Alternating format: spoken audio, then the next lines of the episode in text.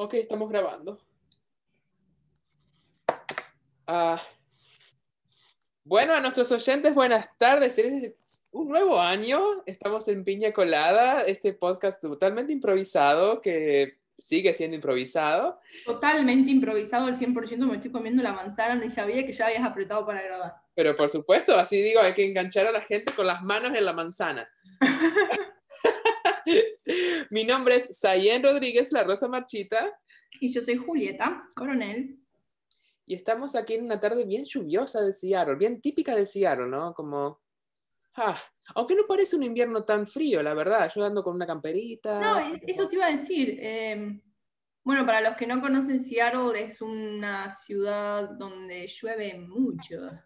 Desde octubre hasta abril llueve la mayor cantidad de días posibles. Sí, que eso eh, significa que llueve la mala onda a veces también, porque la gente le agarra este, este frío emocional también. Obviamente, tiene mucho que ver con el estado anímico. Sí, yo este es el primer año en muchos inviernos que lo voy a pasar en Seattle, que realmente me quedo aquí, porque habitualmente me voy. Es verdad, es verdad. Me escapo a Brasil, voy a festejar el carnaval, pero esta vez me cagaron, ya no tengo opción. Claro, coronavirus cagó todo.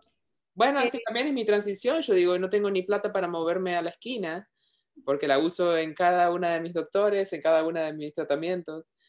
bueno, pero está, bien invertida. Eh, oh, mejor imposible. Este... Acá estoy con la frente tiesa que no puedo ni moverla, mira con la foto que me pusieron. contale a la gente, eh, contale a la gente, Saguen, por favor, ¿Qué les puedo contar? Que la insurance, mi seguro médico cubre absolutamente todo lo que me quiera hacer, en mi cara, en mi cuerpo, en mi... Porque... ciudadana. Eh, ¿cómo, ¿Cómo se puede aclarar? Bueno, se ha reconocido que obviamente ser persona transgénero no es una enfermedad, pero los síntomas de, de, disforia de género, o sea, al verse al espejo y no reconocerte como una se ve dentro suyo, eso sí es un trastorno psicológico muy grave, ¿no? Y es lo que ha llevado a gente transgénero a, hasta suicidarse, ¿verdad? Por eso es que hoy en día las, los seguros médicos están ayudándonos a hacernos todas las cirugías que necesitamos de manera gratuita y reconocidas como parte de nuestra salud. ¿Qué tal? Me parece, increíble, la verdad. Y sí, porque imagínate que una de los problemas grandes que lo encuentro día a día a veces es que mucha gente piensa que las chicas trans se quieren hacer cirugías para verse lindas, ¿no? Como por vanidad. Y la realidad que, bueno, sí, será cirugía cosmética, pero no es por estética, sino por, por calmar esa sensación de no sentirse una en el cuerpo de una.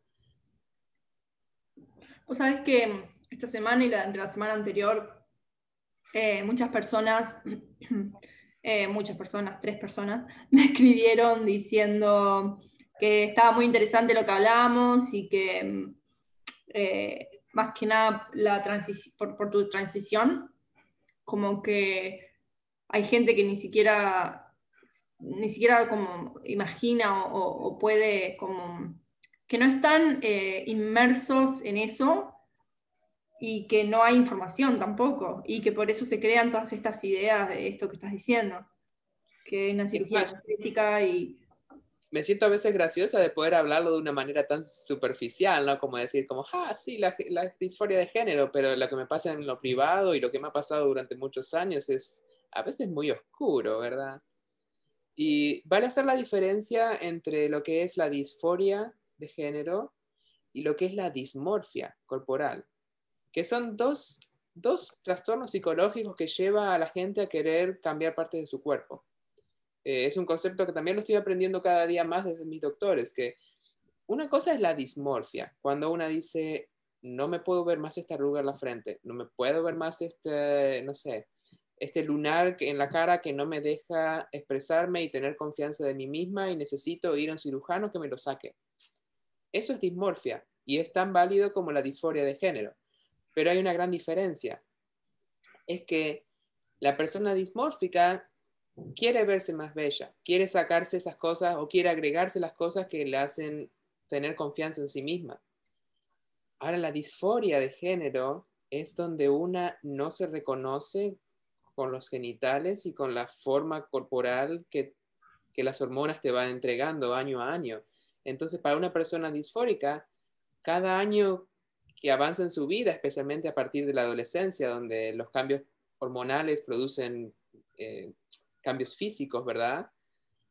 Cada año se vuelve más deprimente y no hay salida, no hay vuelta atrás, porque cada año la testosterona te hace más hombre y las estrógenos te hacen más mujer.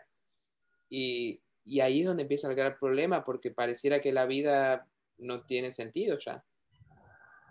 Por eso se vuelve alguna necesidad médica cambiarlo. Pero bueno, también hay otras, otras razones por las que la gente se hace cirugías o intervenciones o hasta cosas mínimas, como es lo que creo que hoy salió el tema de conversación entre nosotras de, la depilación, ¿verdad? Sí, justo estábamos hablando, eh, bueno, no sé si, si puedo contar, pero voy a contar igual, ah. eh, que estás está, eh, yendo a depilación láser, ¿es la depilación? No, es electrólisis. electrólisis. Eh, para, la, para el bozo y la, barba. Y estábamos hablando de eso, ¿no? De, de las, las situaciones en que las mujeres, principalmente, nos ponemos eh, a la hora de depilarnos. Qué, oh, qué problemón, qué problemón, qué cuestión.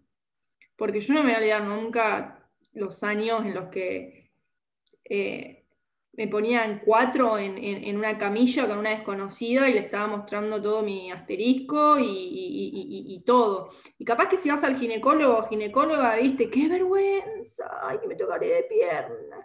Pero si va a depilarte, no importa, está todo.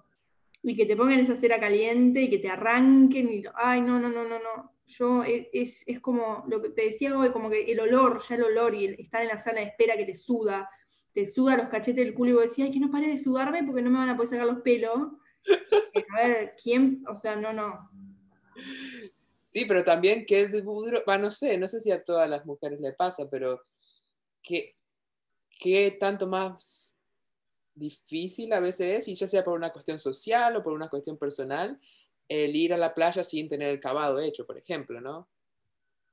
Porque, ay Dios mío, o sea, es la, los, una no sé, una persona que usa una bombacha finita y que se le salen los pelos por los costados, los ojos de las otras personas van directamente ahí, ¿verdad? Los ojos de, sí, asesinos. Sí, que ojalá no fuera así, ojalá no, no Y es por lo que, por lo que, no sé, por lo que, por lo que lucho día a día. Y, y, yo lo que siempre digo, porque yo generalmente comparto en Instagram publicaciones o hablo de eso y digo como, eh, publico fotos, ponele de mujeres donde se les sale por la, por la bikini pelos en la playa o los pelos de la axila, o los pelos en la panza que muchas mujeres tenemos, o mm, pelos en general. Y me dicen, ah, pero vos no te depilás, ¿y dónde están tus pelos? Y justamente es ahí donde yo recalco que lo que hay que respetar es la elección de cada persona. Si yo me depilo es porque yo quiero si la y, no tengo que ser juzgada por eso. Y si X persona eh, no se depila, también lo está eligiendo y eso es lo que hay que valorar, la elección. Eh, que, muchas veces eso como que no se entiende, pero como si vos compartís algo de una chica con axilas y estás diciendo, eh, a no depilarse, eh, no, no, yo no estoy diciendo eso, yo estoy diciendo que cada elección tiene que ser respetada. Que si yo me quiero depilar, perfecto, y si no te quieres depilar, no, perfecto, y no hay que ser juzgada. También siendo realista se sabe que esto no va a suceder, por ejemplo, por lo menos en nuestra población, de acá a un futuro muy cercano no va a suceder de que si ves a alguien que se le están escapando los, pelos por, la bombacha de la, de la, playa, eh, no va a llamar la atención. Em, pero, y se ve igual, yo en Argentina lo he visto y, y hace cinco o seis años atrás me hubiera espantado. Claro. Sí, a veces como que un pelito que se salga por el costado de la bombacha es como... Pero además, ¿sabes cuántas veces yo me he estado cagando de calor en la pileta? Y con el shortcito porque no me había depilado. Ay, no. Eh, no, yo, eso es algo que yo hoy en día es como, pero ¿por qué? ¿Por qué nadie me sacudió? Me dijo, querida, hay cosas más importantes en la vida que un pelo de concha que se te está escapando y que todos tenemos, todas tenemos pelos en la concha. Todas, ¿no? No hay alguna cuestión de que alguien no tenga pelos. Claro, bueno, a mí, por ejemplo, me pasa lo mismo, me pasa algo, similar, creo que hay una relación con el pelo de las axilas, ¿no? Porque a mí me produce una disforia impresionante mi barba. Yo digo, yo no quiero, o sea, me afeito hasta que se me arranca la piel, me estoy haciendo electrólisis, que para la gente que no sabe, electrólisis es, te meten una agujita electrificada en cada pelito, uno por uno, te queman el poro para que ese pelo no salga más y lo arrancan con una pincita de depilar muy despacito. Entonces, cada sesión de electrólisis son tres horas que yo estoy ahí sentada eh, con una persona que me mete agujitas electrificadas en la piel y duele como una, ay, ay, ay, que duele. Y termino todo irritada y hasta me sale como granitos. Y... Pero yo siento una satisfacción tan grande cuando me pasa esto. Un, siento un dolor que me da placer, casi como hacerme un tatuaje. dolor placentero, un tatuaje, sí, eso te iba a decir. Es como un tatuaje más lento y más doloroso quizás, pero es ese tipo de satisfacción. Ahora, no me pasa lo mismo con el pelo de axila. A mí, yo, hasta me parece algo súper sexy y súper empoderado de ver a mujeres con las axilas peludas. A mí me encanta. Me encanta, me parece algo que debería, debería ser una nueva, es una moda en muchos lugares, ¿verdad? Sí, eso te iba a decir también. Me acuerdo yo ir al supermercado con, 10 años a los chinos en Argentina, ¿viste? Y, y verle a la china cuando dice, eh, pasame una bolsa que levanta la mano y, y, los pelos, y, mi abuela, yo me acuerdo de mi abuela, porque viste que no sé por qué las abuelas son como, ay querida, que no vayas a tener la media rota, que la bombachita siempre limpia por si te pasa algo, y, depilada siempre. No sé, por lo menos mi abuela, era, mi abuela era así. Y me acuerdo de la cara de, horror de mi abuela de ver los pelos, pero en otros lados del, del, planeta los pelos están aceptados. Y, Ahora, eso a mí me parece un ejemplo muy claro entre la diferencia justamente entre disforia y dismorfia. Porque si yo tuviera un complejo con los pelos corporales, bueno, me los, me los saco, me afeito, me depilo. Pero con la barba, la barba es un indicativo muy fuerte de los efectos de la testosterona en el cuerpo, ¿no? Y por eso a mí me produce tanto dolor y tanta, tanta alineación de mi propio cuerpo verme con barba. Y cada año que pasaba en mi adolescencia, uno lo ve como peor y peor, ¿no? y no hay forma de solucionarlo de otra manera. Eh, y estoy segura que eso también le pasa a, a mujeres, mujeres, como digo, mujeres que nacieron con genitales femeninos, o sea, mujeres como que a mí me hubiera salido. A mí me pasa con la panza. Yo tengo muchos pelos en la panza. Yo tengo pelos en la panza. Mi mamá me dice, Julieta, ¿qué, te, pasa en la panza? ¿Qué tienes? Es un, mono, boluda. Sí, sí, soy media mezcla como. No sé por qué en la panza me sale pelo en la panza y, mucho tiempo lo, he como ocultado. Le digo, ah, pelito en la panza, qué tierno, ¿no? Como hasta me lo enrulo. No, mentira, no pasa pero sí. Hago trencitas, ¿no? Como. Este, pero mucho tiempo tuve un conflicto con eso, como, ay, tengo pelos en la panza. Y digo, bueno, si los pelos me están saliendo en la panza, será, algo, será por algo, algo me estará queriendo decir mi cuerpo, ¿no? Este, pero bueno. Y a todo esto también me puse a pensar, ¿de dónde viene? ¿Tenés idea de dónde viene eh, la idea de la depilación? No sé, ¿de dónde viene? ¿Vos sabés? No, no tengo ni puta idea. No sé. hacemos algo que no sabemos ni. moda, ¿verdad? No, no, ni siquiera eso, ni siquiera cuestionamos, ¿no? ¿Por qué estoy haciendo esto? Sí. Bueno, en un momento sí me lo cuestioné y por eso dejé de, depilarme por un, tiempo. O sea, hay, hay, razones para depilarse que tienen que ver con higiene también, ¿verdad? O con... Hasta Y conozco mucha gente, conozco mucha gente, eh, muchas chicas feministas que han tratado de, de no depilarse y parece que el cuerpo, no sé si lo que voy a decir es totalmente volado o qué, pero esto es lo que ellas me han dicho, parece que su cuerpo ya está acostumbrado durante tantos años a, depilarse y me han dicho como que cuando no se depilan les crecen eh, como le pica o le duele o generan eh, eh, infecciones. entonces también es como, por eso digo, es como respetar, respetar, el respeto y la empatía, ocho, y sí, o sea, Yo, yo soy el tipo de mujer que me gusta verme depilada. Me gusta mucho. Me gusta mucho verme las piernas lisitas, sentir como rozan las piernas una con la otra. Siempre jodemos que lo femenina que sos vos y lo macho que soy yo hasta cuando hablamos. Por eso somos No, una. ando siempre peluda, grito así, siempre sin pintarme, siempre sin nada, vos andás diva. y yo ahora, ahora yo tengo la excusa, a mí me encanta, yo me despierto y son las 8 de la mañana, me estoy maquillando como para salir a la noche, ¿no? Y feliz de la vida, me pongo así setting spray que dure todo el día en la cara, como tengo, llego al final de la noche con el, el, el delineador ya me queda por las mejillas, ¿te imaginas? Está buenísimo. Ay, mira, te digo que aunque este podcast, no sé, aunque no lo escuche nadie, yo este tiempo lo valoro tanto. Esta semana esta, Hay algo que me pareció súper interesante, va, no sé si tan interesante, pero nuestro podcast tiene un Exacto. 100% de audiencia femenina según las estadísticas. ¡Vamos! Eso merece ahí, ahí hay que editar unos aplausos. Paqui, piqui, piqui, piqui. Sí, lo que no sé bien si es verdad, porque tengo gente que, que- que no sé si se identifica o no como masculina, pero que, que ve el podcast y que digo, ¿cómo es que Spotify no lo está contabilizando esto? Pero bueno, estadísticamente tenemos un 100% de audiencia femenina y eso me- Perfecto, ya podemos hablar de, de- de- o nos aman o nos odian, pero nos escuchan. No importa, no importa. Mientras que esté ahí, eh, cuenta.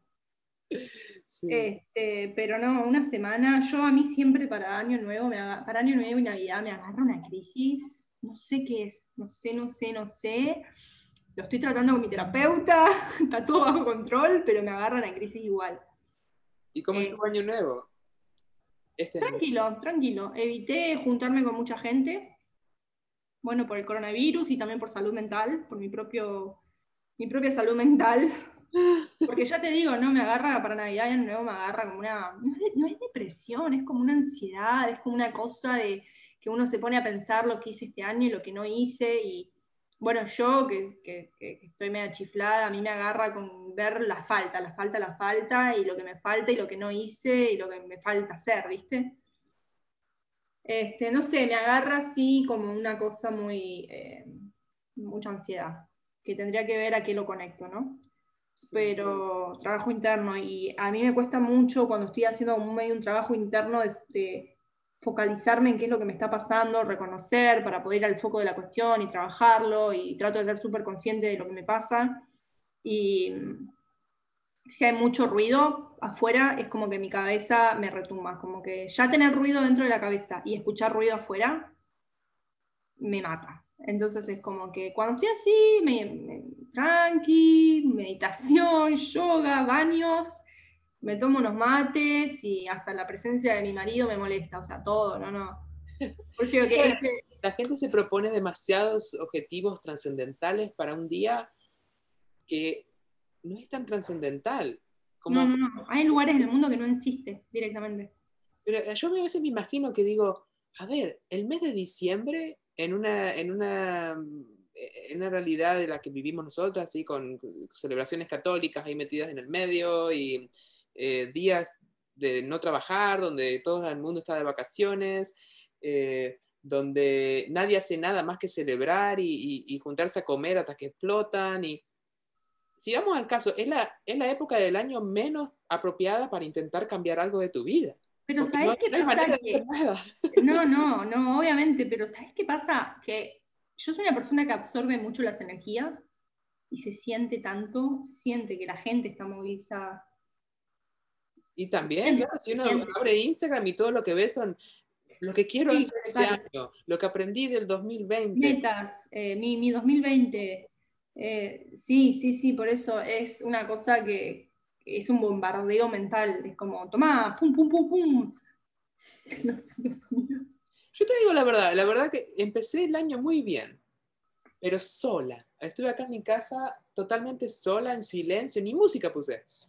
Y leyendo sobre, sobre- leyendo sobre meditación. En realidad estoy leyendo un libro súper interesante que se llama El activismo del placer. De Marie Adrienne Tatara Brown, una escritora de color que en realidad es una colección de entrevistas y pensamientos de cómo experimenta ella la vida desde el punto de vista de una persona negra, gordita, eh, lesbiana, pansexual, amante del placer sexual y a la vez activista política, ¿no? Y ella continuamente habla de cuán importante es otorgarnos placer para lo que de la forma que cada uno experimente el placer. placer en todas sus formas y cuántas formas que tiene el placer. Sí. sí, ella dice que el placer es una de las herramientas indispensables para la supervivencia a largo plazo, ¿verdad? Y es verdad, porque si nos proponemos todo el tiempo cambios y mejorarnos y alcanzar nuestros objetivos y cuándo queda el espacio para festejar lo que sí hacemos y celebrar y relajarnos y darnos unas cuantas horas al día o la semana para simplemente tener orgasmos y disfrutarlos por lo que son. Sí, placer de orgasmo y placer en otros, en otros, si no sé, si darte un baño caliente 10 minutos te da placer, hacelo, si, no sé, si comerte un chocolate te da placer, comete el chocolate, si, no sé, como placer no es simplemente sexual, que sí, también está buenísimo, pero placer en todas sus formas. A mí tomarme un mate me da ansiedad, pero me da placer, entonces me lo tomo igual y así quedo. Así enchufada la corriente. Así voy puteando mientras manejo a todos los que manejan para el culo. Este, iba a decir algo y me olvidé. Em, puta madre, se me fue. Ay, tengo que dejar de decir puta madre. Tengo que, tengo que dejar de decir la puta madre, la, hija de puta. No sé, ya no, no me gusta esa, esa puteada. Es que no, necesariamente Yo lo que pensaba, digo, no, ser, un, ser un hijo no, de. No, no está enganchado con que puta sea esté mal, no, no está, pero. Como, claro, como digo, debe haber muchos hijos de puta que son re buena persona. Sí, sí, tal cual. Ser el hijo de una prostituta debe, no, no, tiene por qué ser algo derogatorio. Sí, sí, sí, por eso digo que no es que engancho la palabra puta a algo que esté mal, algo que denigre o algo malo. Mientras tanto, mientras que esa puta lo sea por elección, no me parece mal. Está perfecto, pero el simple hecho de decir hija de puta, la concha puta y todo el tiempo algo puto, me, me, me, me carcome personalmente. Bueno, se, se, se me concha de la lora. Sí, la, y la concha de la lora, qué, pobre lora, ¿qué tendrá que ver con su concha, no? Si tienen concha los loros, yo no sé tampoco. Bueno, Ay, que ya lo voy a buscar. Otra cosa que me interesó mucho de nuestra charla esta semana, la palabra transicionar no está dentro del diccionario. No podés creer, me, sí, me escribió, em, yo escribí un post sobre, em, sobre mi, eh, sobre, ay mierda, estoy trabadísima. Escribí un post sobre la leche, em, sobre los lácteos y, bueno, y como incitando a cuestionarnos, ¿no? ¿Por qué hacemos lo que hacemos una vez más? en todos los aspectos de nuestras vidas, pero bueno, al comer lácteos en esta oportunidad. Y mm, una persona, y entonces puse, porque siempre recibo comentarios de gente que tiene ganas de meterme el culo, el culo en el dedo, cuando yo no quiero. Eh, entonces puse, aclaré como, bueno, si no tienen ganas, si no les resuena esto y si, y si van a mm, tirar mala onda, eh, no me escriban. Entonces esta persona me escribe, me dice, yo solamente quiero decir, yo digo, uy, la puta madre. Cuando le dice mensaje, no le digo, yo la puta madre, y digo, dale con la puta madre. Y digo, eh, se me va a decir algo. No, me dice, solo te quería decir que la palabra transicionar no existe. Y yo atacada, porque a mí cuando me mandan algo, yo, ah, me estás peleando, te la, voy a devolver. Digo, ay, pará, bueno, me voy a poner a buscar. Y busqué, claro, resulta que en español la palabra transición, transicionar, o sea, no existe según la Real Academia Española. ¿Transición tampoco? No, transicionar, transicionar. claro, como verbo. Lo que pasa es que en inglés sí existe la palabra transitioning existe la palabra en inglés. Entonces, como que yo creo que nosotras las hemos metido ahí como transicionar. Bueno, mi respuesta fue, mira, si me entendiste es porque la palabra existe. Claro.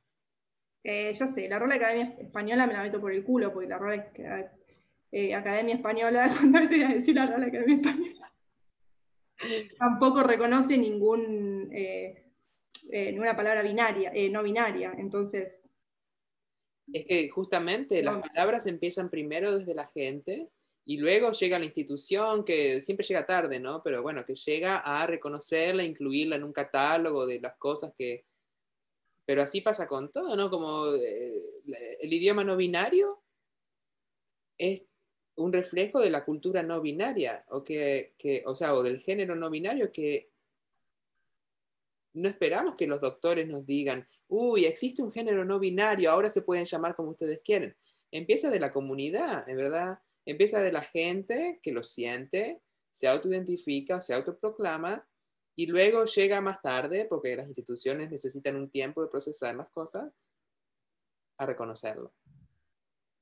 Pero justamente lo que, lo que surge de, la, la, población misma es lo que es más real. Y a mí me encanta que puedo decir ahora que el, género, el, verbo transicionar es totalmente propiedad de la comunidad. Igualmente le agradecí a esta persona porque siempre sirve, ¿no? Como decir, che, discúlpame, eh, ignorante de mierda, esta palabra no existe. No sé de qué te la estás dando, pero no existe. Entonces yo enseguida, Seyen, vos sabías que estuvimos usando una palabra en un podcast que no existe. bueno, nos quedan unos minutitos para cerrar esta idea que nuestro podcast de hoy no tuvo un tema todavía.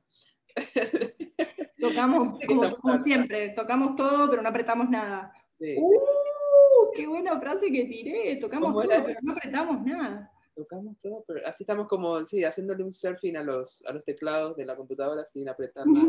claro. Sí, estoy muy orgullosa, muy orgullosa de la decisión. Justo el día después que grabamos nuestro podcast de la semana pasada, se aprobó el, aborto en Argentina. Hay que decirlo, hay, que decirlo. Lo hablamos mucho, pero no lo dijimos acá y sí, lloré. Hay que, tengo que decirlo que lloré. Estuve llorando ese día, me levanté llorando. Eh, sí, la verdad que un gran cambio algo que puedo decir que es un orgullo nacional, o al menos un orgullo nacional relacionado a nuestras comunidades, ¿no? Sí, la gente eh, donde yo trabajo me dijeron, son todos eh, norteamericanos y me dijeron como, escuché en Argentina, muy, bien, felicitaciones, la, la, la. Pero la verdad que, que, es un gran paso, sí. Sí, y sigue el trabajo, es una, es una reafirmación de que las voces se escuchan de que las protestas no son al pedo, de que realmente funcionan y que, y que la gente tiene el poder, que la gente tiene la decisión, solo hay que dejar bien en claro cuál es la decisión de, estas mujeres. De dejar, de pensar que, dejar de pensar que uno no puede cambiar nada porque uno más uno más uno más uno más uno sí cambia. Y si todos piensan así, nada cambia. Exacto. Sí, totalmente. Lleva tiempo y lucha, pero las cosas se pueden lograr. Bueno, espero que todos arranquemos con un buen año. No pongamos expectativas muy altas, así no nos vamos desilusionando en el camino. Exacto. Pero pongamos un poco de expectativas. Expectativas como yo, ¿sabes lo que? Un tip que voy a dejar. Este año, el año pasado me he estado, eh, como, como en mis notas me ponía estudiar.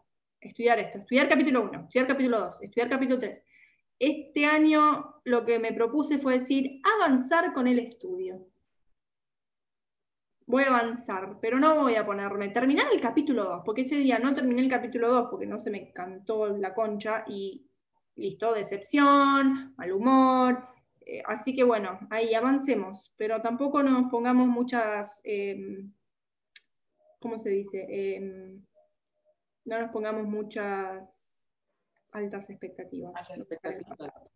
Yo creo que el, es un es, proverbios de, los maestros del yoga, ¿no? Como si uno no tiene expectativas, tampoco tiene decepciones. Exacto, exacto. y no se vive decepcionando, no vive en una fantasía. Este... Pero sí aprendimos de que poner la voz en el aire y expresar lo que uno quiere es válido y es necesario. Tiene soluciones. Hay que empezar a, a ponerle el pecho, el culo, la panza, las tetas, lo que se te cante, pero ponéselo. Me encanta. bueno, esto fue, esto fue nuestra piña colada de la semana. Em, volveremos el próximo martes. Nos vemos el próximo martes. Bueno, nos vemos, pero nos escuchamos el próximo martes. Gracias a todas por escucharnos. Un beso muy grande.